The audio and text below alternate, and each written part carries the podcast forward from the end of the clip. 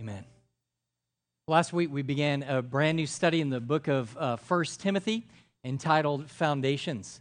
And Paul told us right from the beginning, really, in, in actually in 1 Timothy chapter 3, uh, verses 14 and 15. He told us there exactly why he was writing this letter to both Timothy and as well as the whole church there at Ephesus.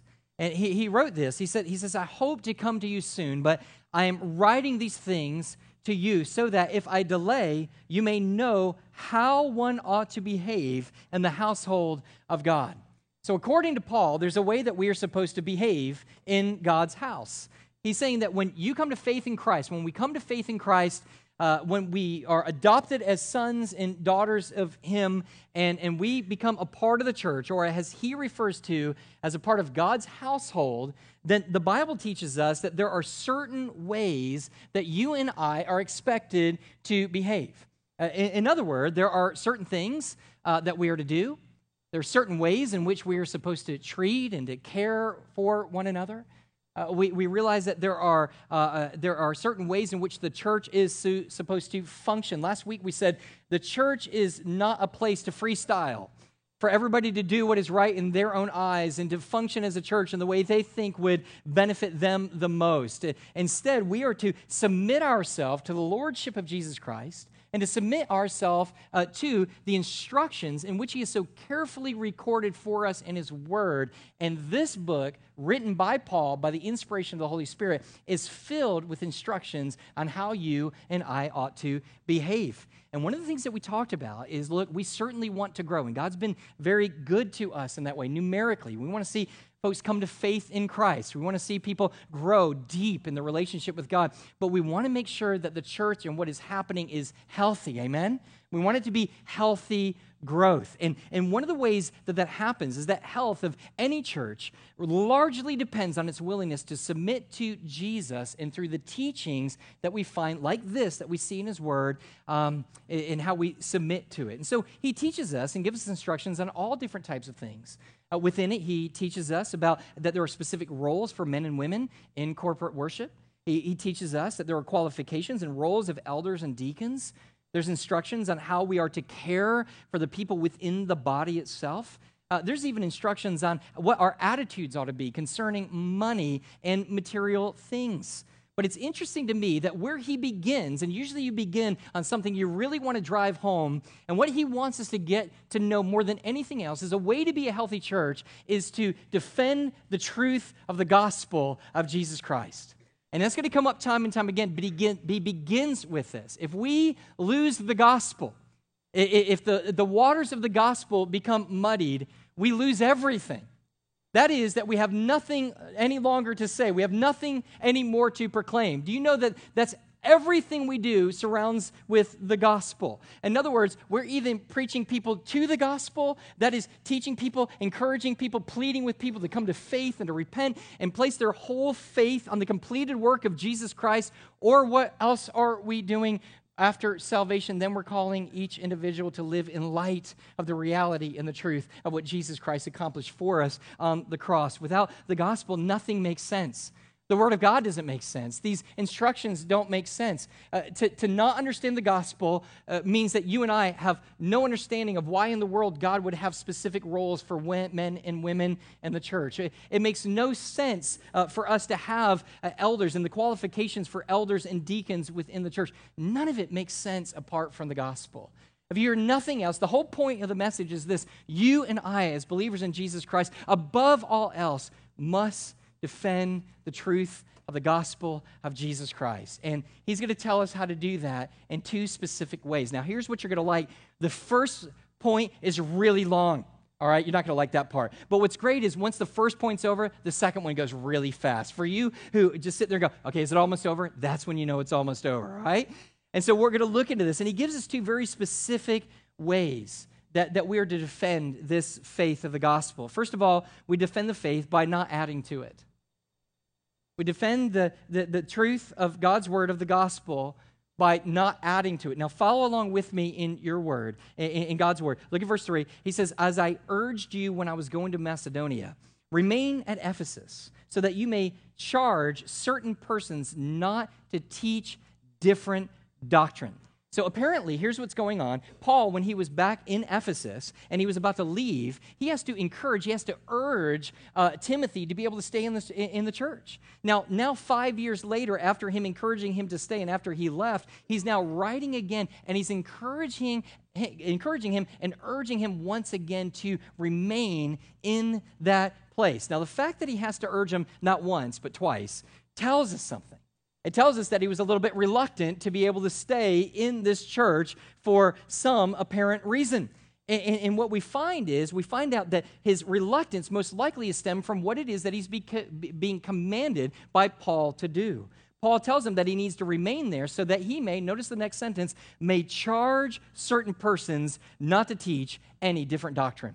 So, back in the book of Acts, chapter 20, we see kind of the context of which all this was written. And Paul had told uh, his people, he said, Listen, we're going to, uh, we're going to, uh, uh, uh, uh I'm going to leave and I'm going to keep propagating the gospel of Jesus Christ. But when I do, the moment I do, ravenous wolves are going to come in. And when these ravenous wolves come in, there are going to be false teachers that are going to come from outside of the church into the church, and they're going to be raised up within. And now, five years later, this is exactly what is happening with the church. False teachers have infiltrated, and they're teaching a false gospel and things that are not true. And now, Paul gives him the responsibility. He says, I, I charge you, I want you to charge them. That is specifically, I want you to command them is what he tells them to do what? To no longer teach these heretical things. Now, that's hard enough to do, all right, to be able to confront somebody about their false doctrines. But I think there's something about his makeup that made this even more difficult for him. And, and let me explain that. Throughout the reading of 1st and 2nd Timothy, we find out that Timothy is, is, is young. He's a young pastor. He's, he's, some believe he's in his early 30s, some believe in the middle to late 30s. We're not really sure, but the truth is, during that day, if you were in your 30s, and in this day, if you're over 30, 30 sound really good, right? Uh, they sound really young. And so there, he's young, and so he would have been a little bit inexperienced would have known exactly how to be able to deal with the people within God's church. And so, so now he's, he's worried because he has to confront men in the church that are actually older than him, who have more experience than him. And this is a terrifying thing for him, especially because he's in a culture which requires great respect for those who are of older age. There's another reason why he's probably a little bit worried about doing this, and that is because by his nature, he's shy and he's timid. He has a timid personality. And, and, we see this all the way through these letters again. Timothy seems to be um, demonstrated his continual need to be encouraged and reassured by Paul. So Paul will write things like this and in, in 1 Timothy, in 2 Timothy 1 7, Paul reminds Timothy that God did not give him a spirit of fear, but of power and love and self-control. Why does he have to remind him of that? Because Timothy has and struggles with a spirit of fear. So here you have a young man. He's shy by nature. And finally, he's a little bit physically frail. He's struggling from some kind of physical ailment. Either his stomach's messed up, something with his digestive system, so much so that Paul finally tells him in chapter 5 in verse 32 of 1 Timothy, he says, Hey, listen, drink a little bit of wine with your water. The water is making you sick. There's all kinds of living things in there. You need to kill it, you need to sterilize it. So put some wine in there to be able to purify it so your stomach is okay. So here's what we have. When you sum it all up, we have a young and inexperienced guy. He's shy and he's timid and he's, fr- he's physically frail. And so he doesn't want to, he's, he's struggling with doing what it is that Paul says. So he's got to be encouraged. But I think there's something else. I think the nature of these men, these are not easy men to confront. Not only are they older, but in verse 7, follow along with me, it says, Certain persons, by swerving from these, have wandered away into vain discussions, desiring to be teachers of the law without understanding either what they are saying or the things about which they make confident assumptions. Look, there's only one terrible, these guys are ignorant. In other words, they want to be a teacher, they're teaching, but they're ignorant. They don't know what it is that they talk about. And the only wor- worst thing about being uh, uh, uh, uh, really ignorant is being a confident, arrogant, ignorant individual, right?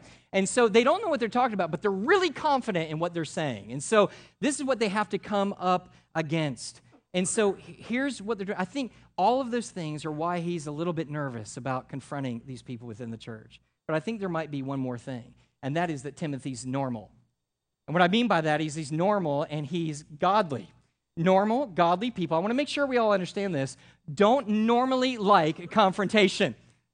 Did y'all hear that? All right. So if you're one of those that are like, man, I love confrontation, I love getting in people's face, I love telling them the truth, that is not normal godly behavior. We, we understand. I'm trying to protect myself here, all right? And so that's not normal godly behavior. I'm just trying to lay it out very clearly Right, Pastor? We got a pastor here. That's not normal godly behavior. In fact, the Word of God is co- telling us constantly to strive for peace.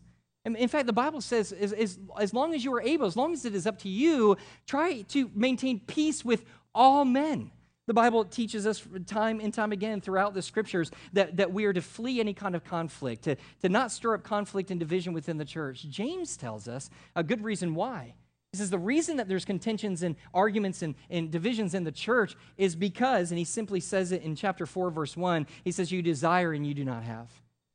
Is the reason that people within the church are so divisive and they're arguing and they're bickering amongst each other is because they want something and others won't give it, give what it is that they want. So what do they do? He says, You murder and you fight and you divide amongst yourselves. And so here's what he's ultimately communicating. So we know, we, we know that there needs to be long suffering in the church. Amen? Anybody need long suffering from those around us? We, we, the Bible teaches us that we need to be uh, forgiving and forbearing. You know what that means? To forgive when people have wronged us in the church and forbear as they continue to wrong us within the church. These are things that we have to do if there's ever going to be any type of peace, harmony, and unity within the church. And so he says that we need to strive for this, but there's one area that he says there's a time to draw the line. There is a time that you and I need to be able to speak up. There is a time that you and I can no longer remain silent. There is an appropriate time that we go ahead and we speak up and we defend, and that is when people are messing with the gospel of Jesus Christ, when they are teaching a false gospel. And this is what he does. And in 2 Corinthians 11 4, he, he rebukes the Corinthians he rebukes the Corinthians because they're not standing up for truth. He writes this He says, For if someone comes, and, he claims another Jesus than the one who was proclaimed, or if you receive a different spirit from the one you received, or if you accept a different gospel from the one that you accepted, you put up with it readily enough. In other words, he says, I told you not to do these things, but you did. People came preaching other gospels, and you received it, and you accepted it, and you did it readily. And so he condemns them for not stepping up for the truth, standing up for the truth, and defending the truth by not confronting those that were teaching a false gospel in the church. Look, Paul allows no excuses for Timothy and no excuses for you and I not to hold and stand and defend truth or to stand by what others teach or promote any different doctrine, is what he says. And what does it mean, any different doctrine? He simply means anything that is inconsistent with the teaching that we've received in, in the Word of God from Genesis to the book of Revelation. We call it the, the completion or the, the full canon, the completed canon of God. It's God's Word, it's how He has revealed His truth to us. And in the Word of God, what He does is He says, within this book, there's everything you need for life and for godliness. So it's where our focus ultimately needs to be. He, he gives a command in a similar way to Jude, in Jude verse 3. And in Jude 3, he writes these words He says, I found it necessary to write appealing to you to contend, listen, to contend for the faith that was once for all delivered to the saints. What does he mean by that? When he speaks of faith, he's not talking about a feeling. He, he's not talking about us placing our faith in Christ and saving faith in Christ. What he's talking about is he's talking about the truth that was delivered to the saints once and for all. He's speaking of the scriptures that was passed down by the prophets, by the apostles, and by their close associates. He said, if you want to contend, if you want to fight, if, if there's going to be a time for you to speak up, as there's something that you need to be able to take up a cause for, it's not because they're changing the color of the carpet, it's because somebody is teaching a false gospel. That's when you need to be able to speak up. This is a command. Remember, in life, this is what a healthy church is all about. When I was in a previous church, I, um, you know what it is because I've only been in one other one. So, um, um, but when I was in North Carolina, it was interesting. When I got there, I realized that this church that I was in really didn't like another church in the community. Great animosity towards this church. And I couldn't really figure it out at first. And I was kind of like, so why can't we get together with this other church? What, what, what's going on? And they go, well, the problem is, is they use drums. They use drums? They're like, yeah, drums. And then, of course, on my list as a new pastor is like, strike the drums. We won't put drums up there, or we're not going to get drums, but we, we, they have drums and they have electric guitars, and we just completely disagree, think that's completely against the Spirit of God. And I'm like, uh, okay, all right, we'll, we'll work on that a little bit. Now, what's more disturbing about that is the fact that um, really what the church was doing as the largest church in the community, and what they were really guilty of is preaching a false gospel. They were preaching baptismal regeneration, which means they were preaching that in order for somebody to have to be, to be born again, they have to not only repent and place their faith in Christ, but, but baptism is required for salvation, not a demonstration of following and obedience to God after salvation. And so here you have it. And when I confronted them and asked them, I said, Well, don't you understand that the bigger threat, the bigger problem is that they're preaching a false gospel? And you know the response? Well, that's just a different interpretation than what we ultimately have. But where we're really angry is the fact that they have drums, right? So this is so messed up. This is so completely backwards to everything that Paul says that a healthy church is ultimately to be about. Now, the question is who were these teachers? Well, Paul doesn't tell us. He doesn't give us any names. And I have to think that if they ended up repenting, right, eh, after being confronted with Timothy, that they were probably thankful to Paul not to put their names in the Bible, that they were causing strife within the church. But he only refers to them simply as certain peoples. Certain peoples. And you have to believe that Timothy probably, as soon as he said certain peoples, don't you know that he knew exactly who Paul was referring to? And this is what he says. He says, This is what, he doesn't tell us who they are, but he tells them what they were doing. And in verse 4, pick up from there, he says, he says, nor devote themselves to myths and endless genealogies. He's saying, don't allow them to do this anymore, which means that, uh, once again, they were doing it. But what does it mean specifically that they were devoting themselves to myths and to endless genealogies? Well, within the context, we understand that this was a Greek culture. And within that Greek culture, what would ultimately happen? In the Greek culture, they believe, and some commentators would suggest, that they're actually going after Greek mythology. I mean, that was the culture in which they were. It was Greek. In fact, the city of Ephesus was actually the capital or the home of the temple of, of Diana. And so people think this is what he's talking about, but when we get more into the word and understand the context, we understand it has nothing to do with, with Greek mythology, but rather a kind of mythology that raised up through Judaism. And how do we know this? Well, one is because of what he writes in the book of Titus. In the book of Titus, Paul instructs Titus to rebuke those that were devoting themselves to Jewish myths. So, what is this all about? Simply this there were people during that time that were taking other books that were not the Word of God and the extra biblical books, and they were elevating them to the same authority as God's Word and they began to teach out of it and they began to teach from it and they begin to use it and to be able to trump the authority of god's word itself. And the, what, what some of these books would do is he talks about they speak of endless uh, genealogies. Here's what they would do. You know what a genealogy is in the old testament right? We get to the old testament and there's long lists of names that tell us who was related to who and who begat who. Now there's a purpose in the old testament for that and the old purpose for the listing of those, those, those genealogies is to drive you and I crazy and a preacher crazy when he has to read them, all right? Because they're so hard to read. The real purpose of him providing those things is to demonstrate the faithfulness of God. Because God had promised his people that he would send a redeemer. He would send a seed from Abraham, right? From Abraham, he would send a deliverer that would one day come. And the reason that he lists all those names is not because those are upstanding, faithful people, but because God is faithful to do what he said that he would ultimately do, and that is to bring a savior from the people of Abraham himself. But guess what this group of people decided to do? They decided to take each name and create their own new story for each one of these characters. The Bible didn't teach us who they were, just gave the name, and they began to write all kinds of interesting things about them, and they began to tell all kinds of fascinating stories. And you can imagine what ultimately happened. It began to lead people astray. And not only, listen, not only just young people who, who, weren't, who weren't committed and grounded in their faith, who were being shifted back and forth by every wind of doctrine, but these were people at the same time who had been in the church for a long period of time, knew a whole bunch, but the truth of the matter is, is that truth was never truly in them. And they begin to get shift, they begin to shift away. I, if I could give you any warning this morning, it would be this is be very, very careful on your desire for that which is new. There are people within the church, you know, people judge preaching on whether they hear something new. Did you guys know that? You're like, yeah, that's how I judge it. Yeah, that's people will come afterwards, and, and I can tell. I can tell when it's coming. They'll, they'll come and sit there and go, well, you know, and this will be said. Um, um, well, you know, you didn't really say anything that I've never heard before. And so you could tell they're almost like disappointed. They're like, I give you two. All right, I'll give you two. That's it. Just kind of move on. It's all right. And then you get people who come up and they're like, dude, I've never heard that before. I cannot wait to Facebook this. You know, and they're they're just all excited or to whatever those things is, Facebooky and all that other kind of stuff. And we're gonna we're gonna all send it out. And, and, and, so what happens is people, when, when you are so interested on what is new and, and, what, is, what is more relevant and all these types of things, it draws you away from what we know is true. The desire is not for something new. The desire for you and I, and what God's desire is for us, is not to reinvent something, but for us to fall in love and our affections to be greater and greater and greater as we continue to remind ourselves of the same biblical truths that God has established in His Word. That's His desire for us.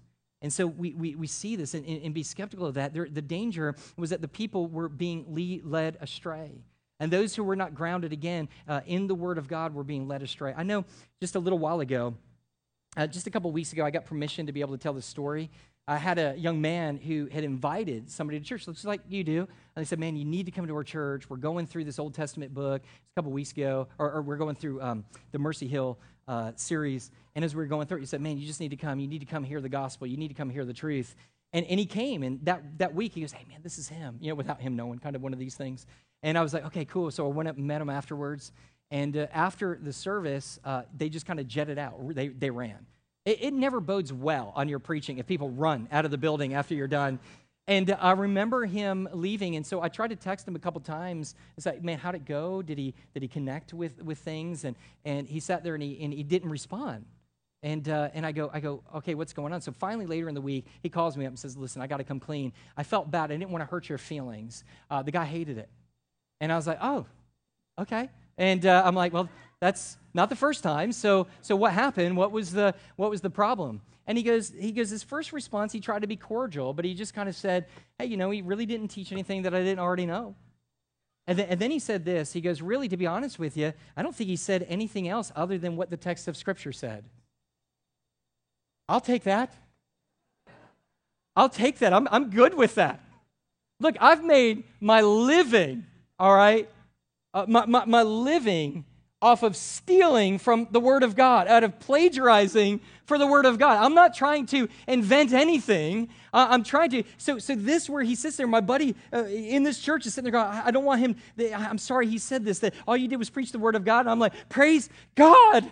Thank you. That's exactly what I wanted to do. My heart really is elevated by Charles Spurgeon when he writes this. He says, I am content to live and to die as a mere repeater of scriptural truth, as a person who has thought out nothing and invented nothing, as one who never thought invention to be uh, uh, any part of his calling, but who concluded that he was simply to be the mouth for God to people, uh, mourning, uh, mourning that anything of his own should come between you and I God's people are not inventors of truth. We are stewards of truth. That's what we do. It's what do you do? Just stick to the book. I, I don't know. I, I appreciate uh, topical preaching uh, with, with guys that do it well. I'm, I, am certainly not the one that says that it's not biblical. It can be done in a very biblical way. I just got to tell you from me, I have nothing to say unless I'm in the text. I'm not smart enough. I'm not gifted enough. I'm not talented enough. If I'm not anchored within the word, then I don't know where to go. And, and that's not boasting, that's, that's weakness. But if you have a weakness, that's the weakness I'm glad I have. Is because we're in the Word of God. And so, so, so what do we understand all of this to be? Well, this, this truth and this desire to preach only the Word of God and not invent, apparently, even at that time, was not the case.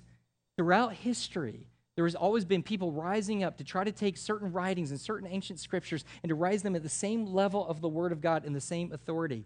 For example, in this particular case, most theologians believe that they were referring to a book called the Book of Jubilees, which was written in 125 uh, BC, before, before the, the coming of Christ. And, and, so, so that they were looking at this and they were looking at these stories. Or they may be referring to a story that came afterwards, which was ultimately written, another book, another source, was the Antiquities of Philo, which is written in 70 AD. Now, we're not real familiar with those books, and so I'm not going to bore you with the specifics of them, but there are other books that I think that you might be more aware of.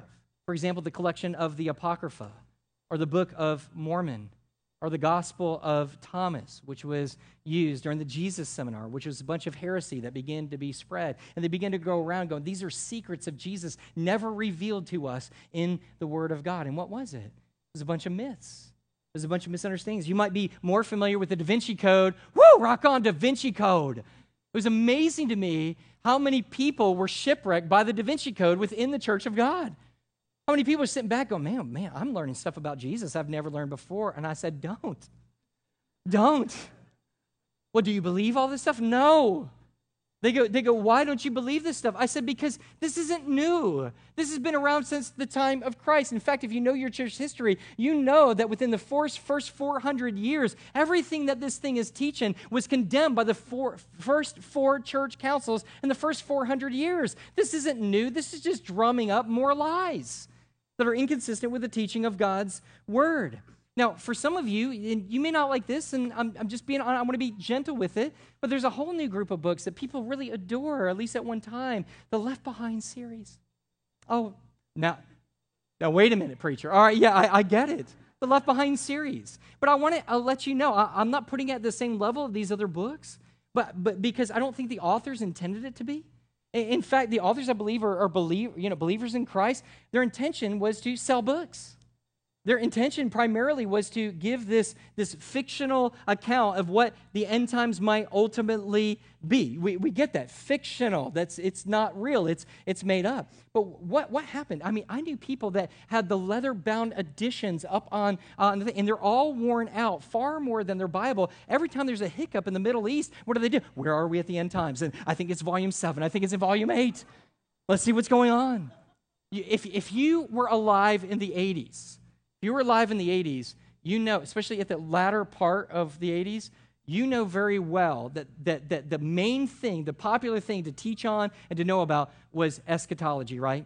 The, the time of end times. Why? Because of an introduction, uh, introduction of a book called 88 Reasons Why Jesus Will Come Back in 1988. Anybody ever hear that? Never heard it?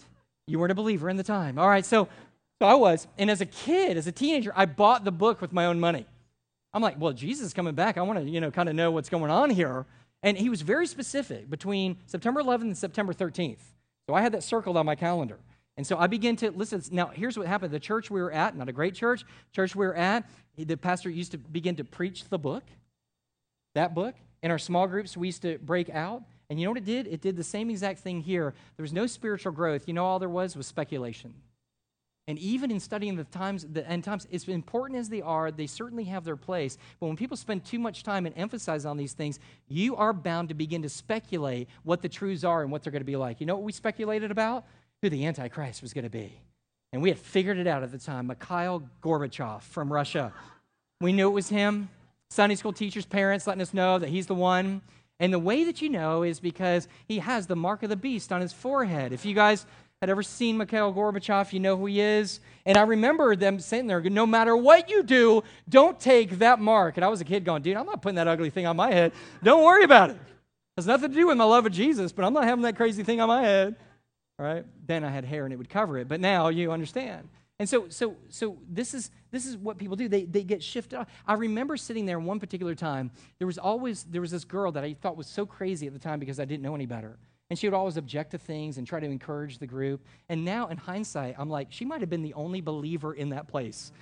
Because I remember at one point, I mean, all what we were being instructed with is how to prepare. How do you prepare for the end times?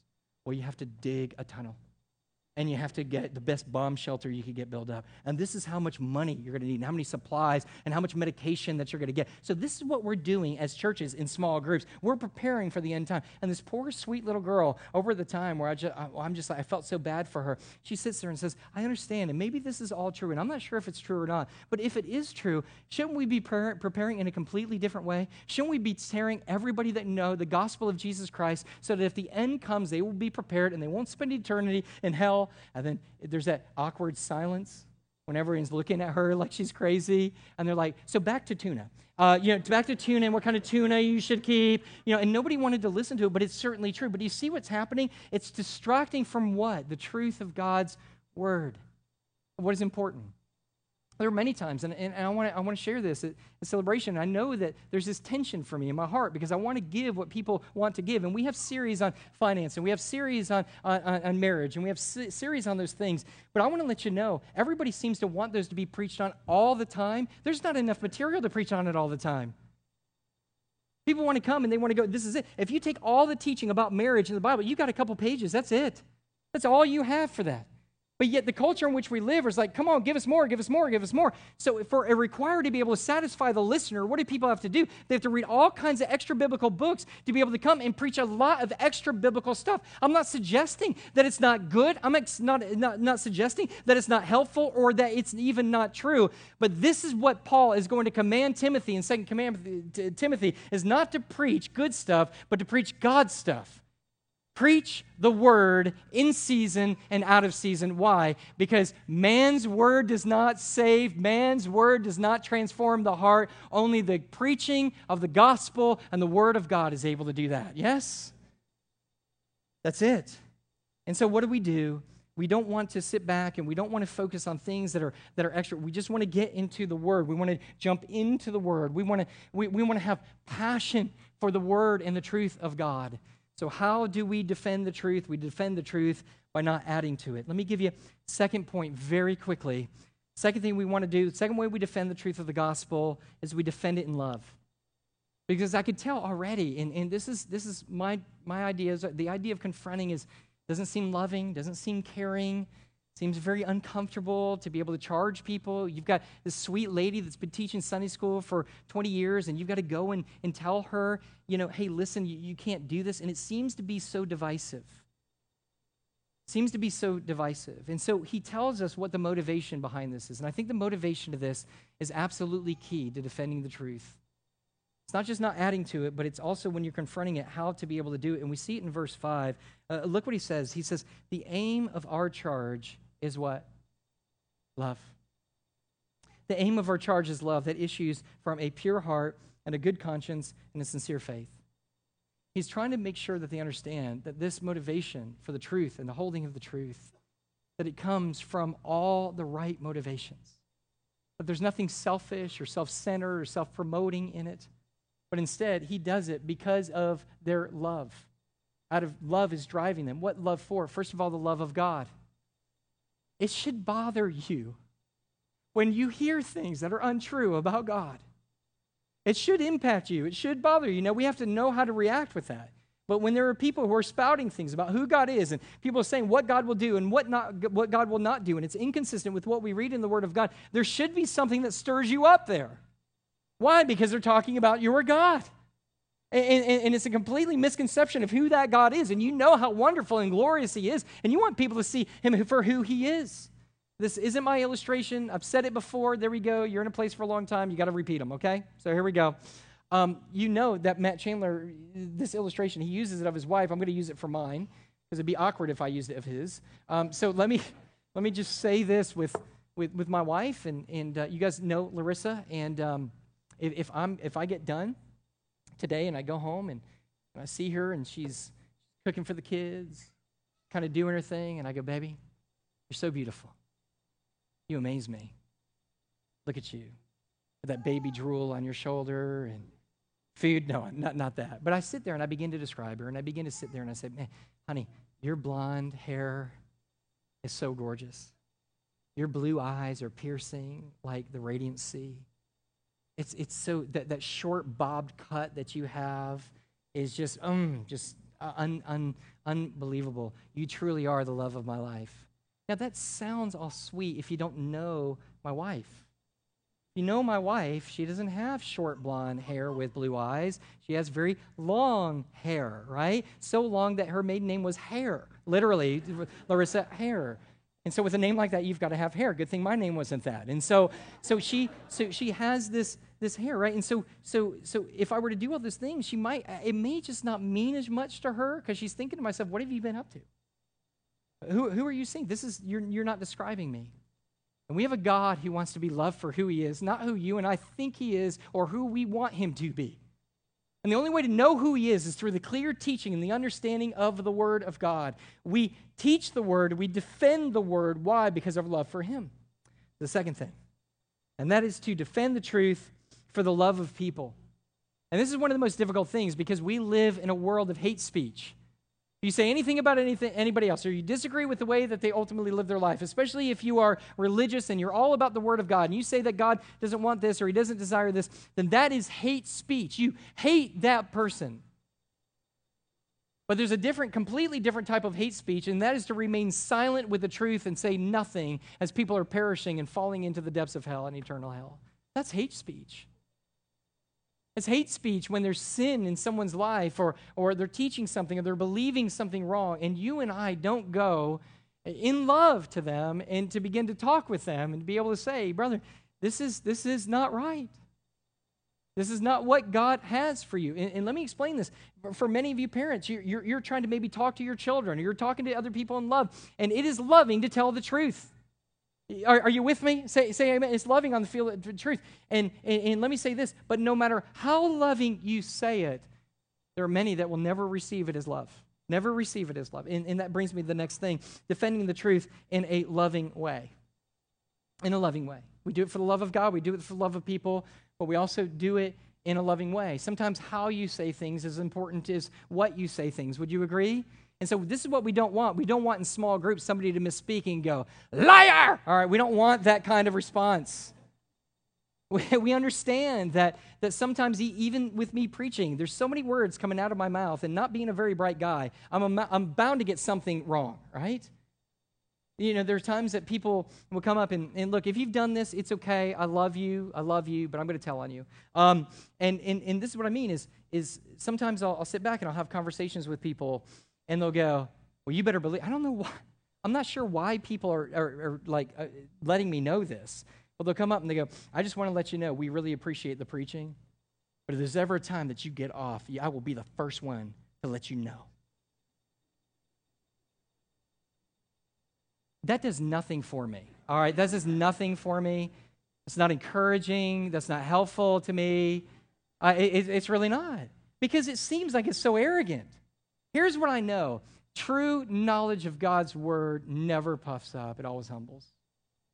And it is never done out of a lack of love. It's always done in love for the care of God and for the care of the person that you are trying to reach and trying to help and trying to change. And it's all about the gospel of Jesus Christ. Hey, listen, let me just say this. You want to be a healthy church, you got to be about the gospel. You have to defend it. We have to do it in the ultimate right way. Um, when I was up this last week with uh, Jared and Whitney, See, I got your name right, Tiffany, with the other one. And while we were sitting there and they were kind of showing us around, uh, we got outside of the cafeteria and, um, and my, I turned to the right down this hallway and there was a whole list, all these little like brass nameplates all over the wall. I was like, Jared, what's, what is all that? And I, I think there were about 420, 430, I think is what I counted. Did I get that number right? You never counted. As spiritual as I am.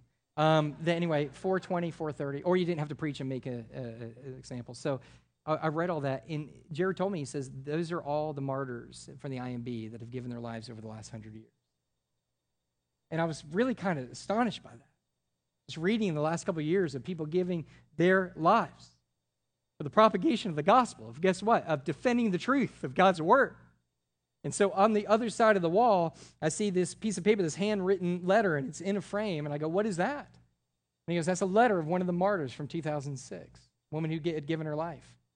So I don't know about you. I wanted to read. I, to be honest with you, I was kind of uncomfortable. Am I allowed to read this? Am I supposed to go up? Is this morbid to be able to read? What does it say? And it simply said this it says, Dear pastors, it says, You should only be opening this letter in the event of death. When God calls, there are no regrets. I try to share my heart with you as much as possible, my heart for the nations. I wasn't called to a place, I was called to Him. To obey was my objective, to suffer was my expectation. His glory, my reward. His glory, my reward. I thank you all so much for your prayers and support. Surely your reward in heaven will be great.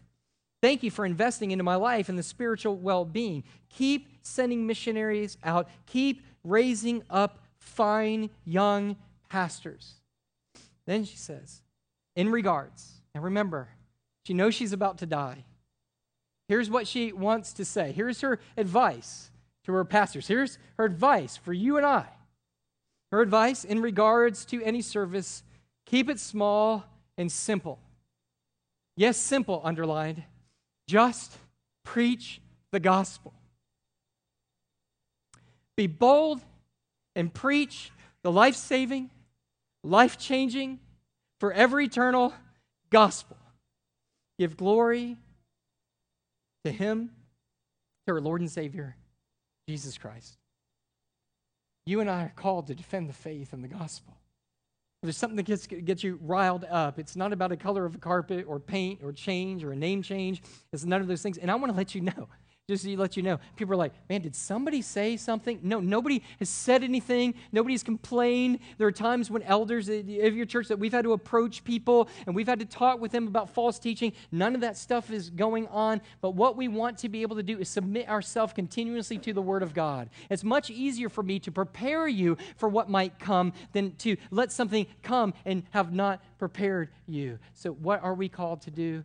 To be defenders of the truth the gospel of Jesus Christ. And let me say this you cannot be a defender of something that is not your own.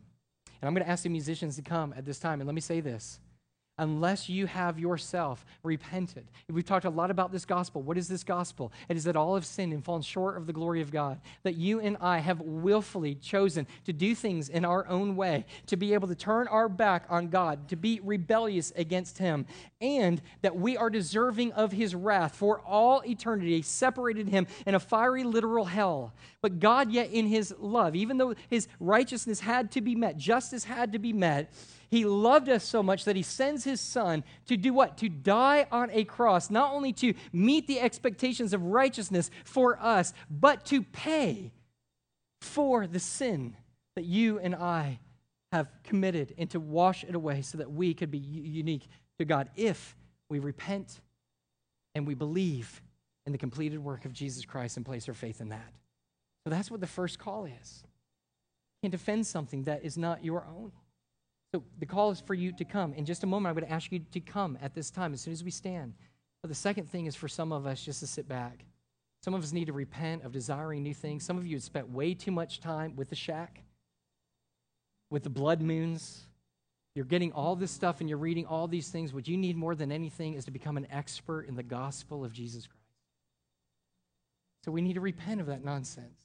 We need to give and be trusted, be good stewards of what God has ultimately given us. You know what some of us just need to re- do? It's just to rejoice in a church that elevates the gospel and holds and preaches and do all we can to submit ourselves to it and thank God for that. Let's stand. Let's stand. I'm going to be down here. Would you respond? I'm going to pray. Will you respond to the preaching of God's word? Dear Jesus, we love you. We thank you. God, we ask you to move. God, I believe you can save people right where they are.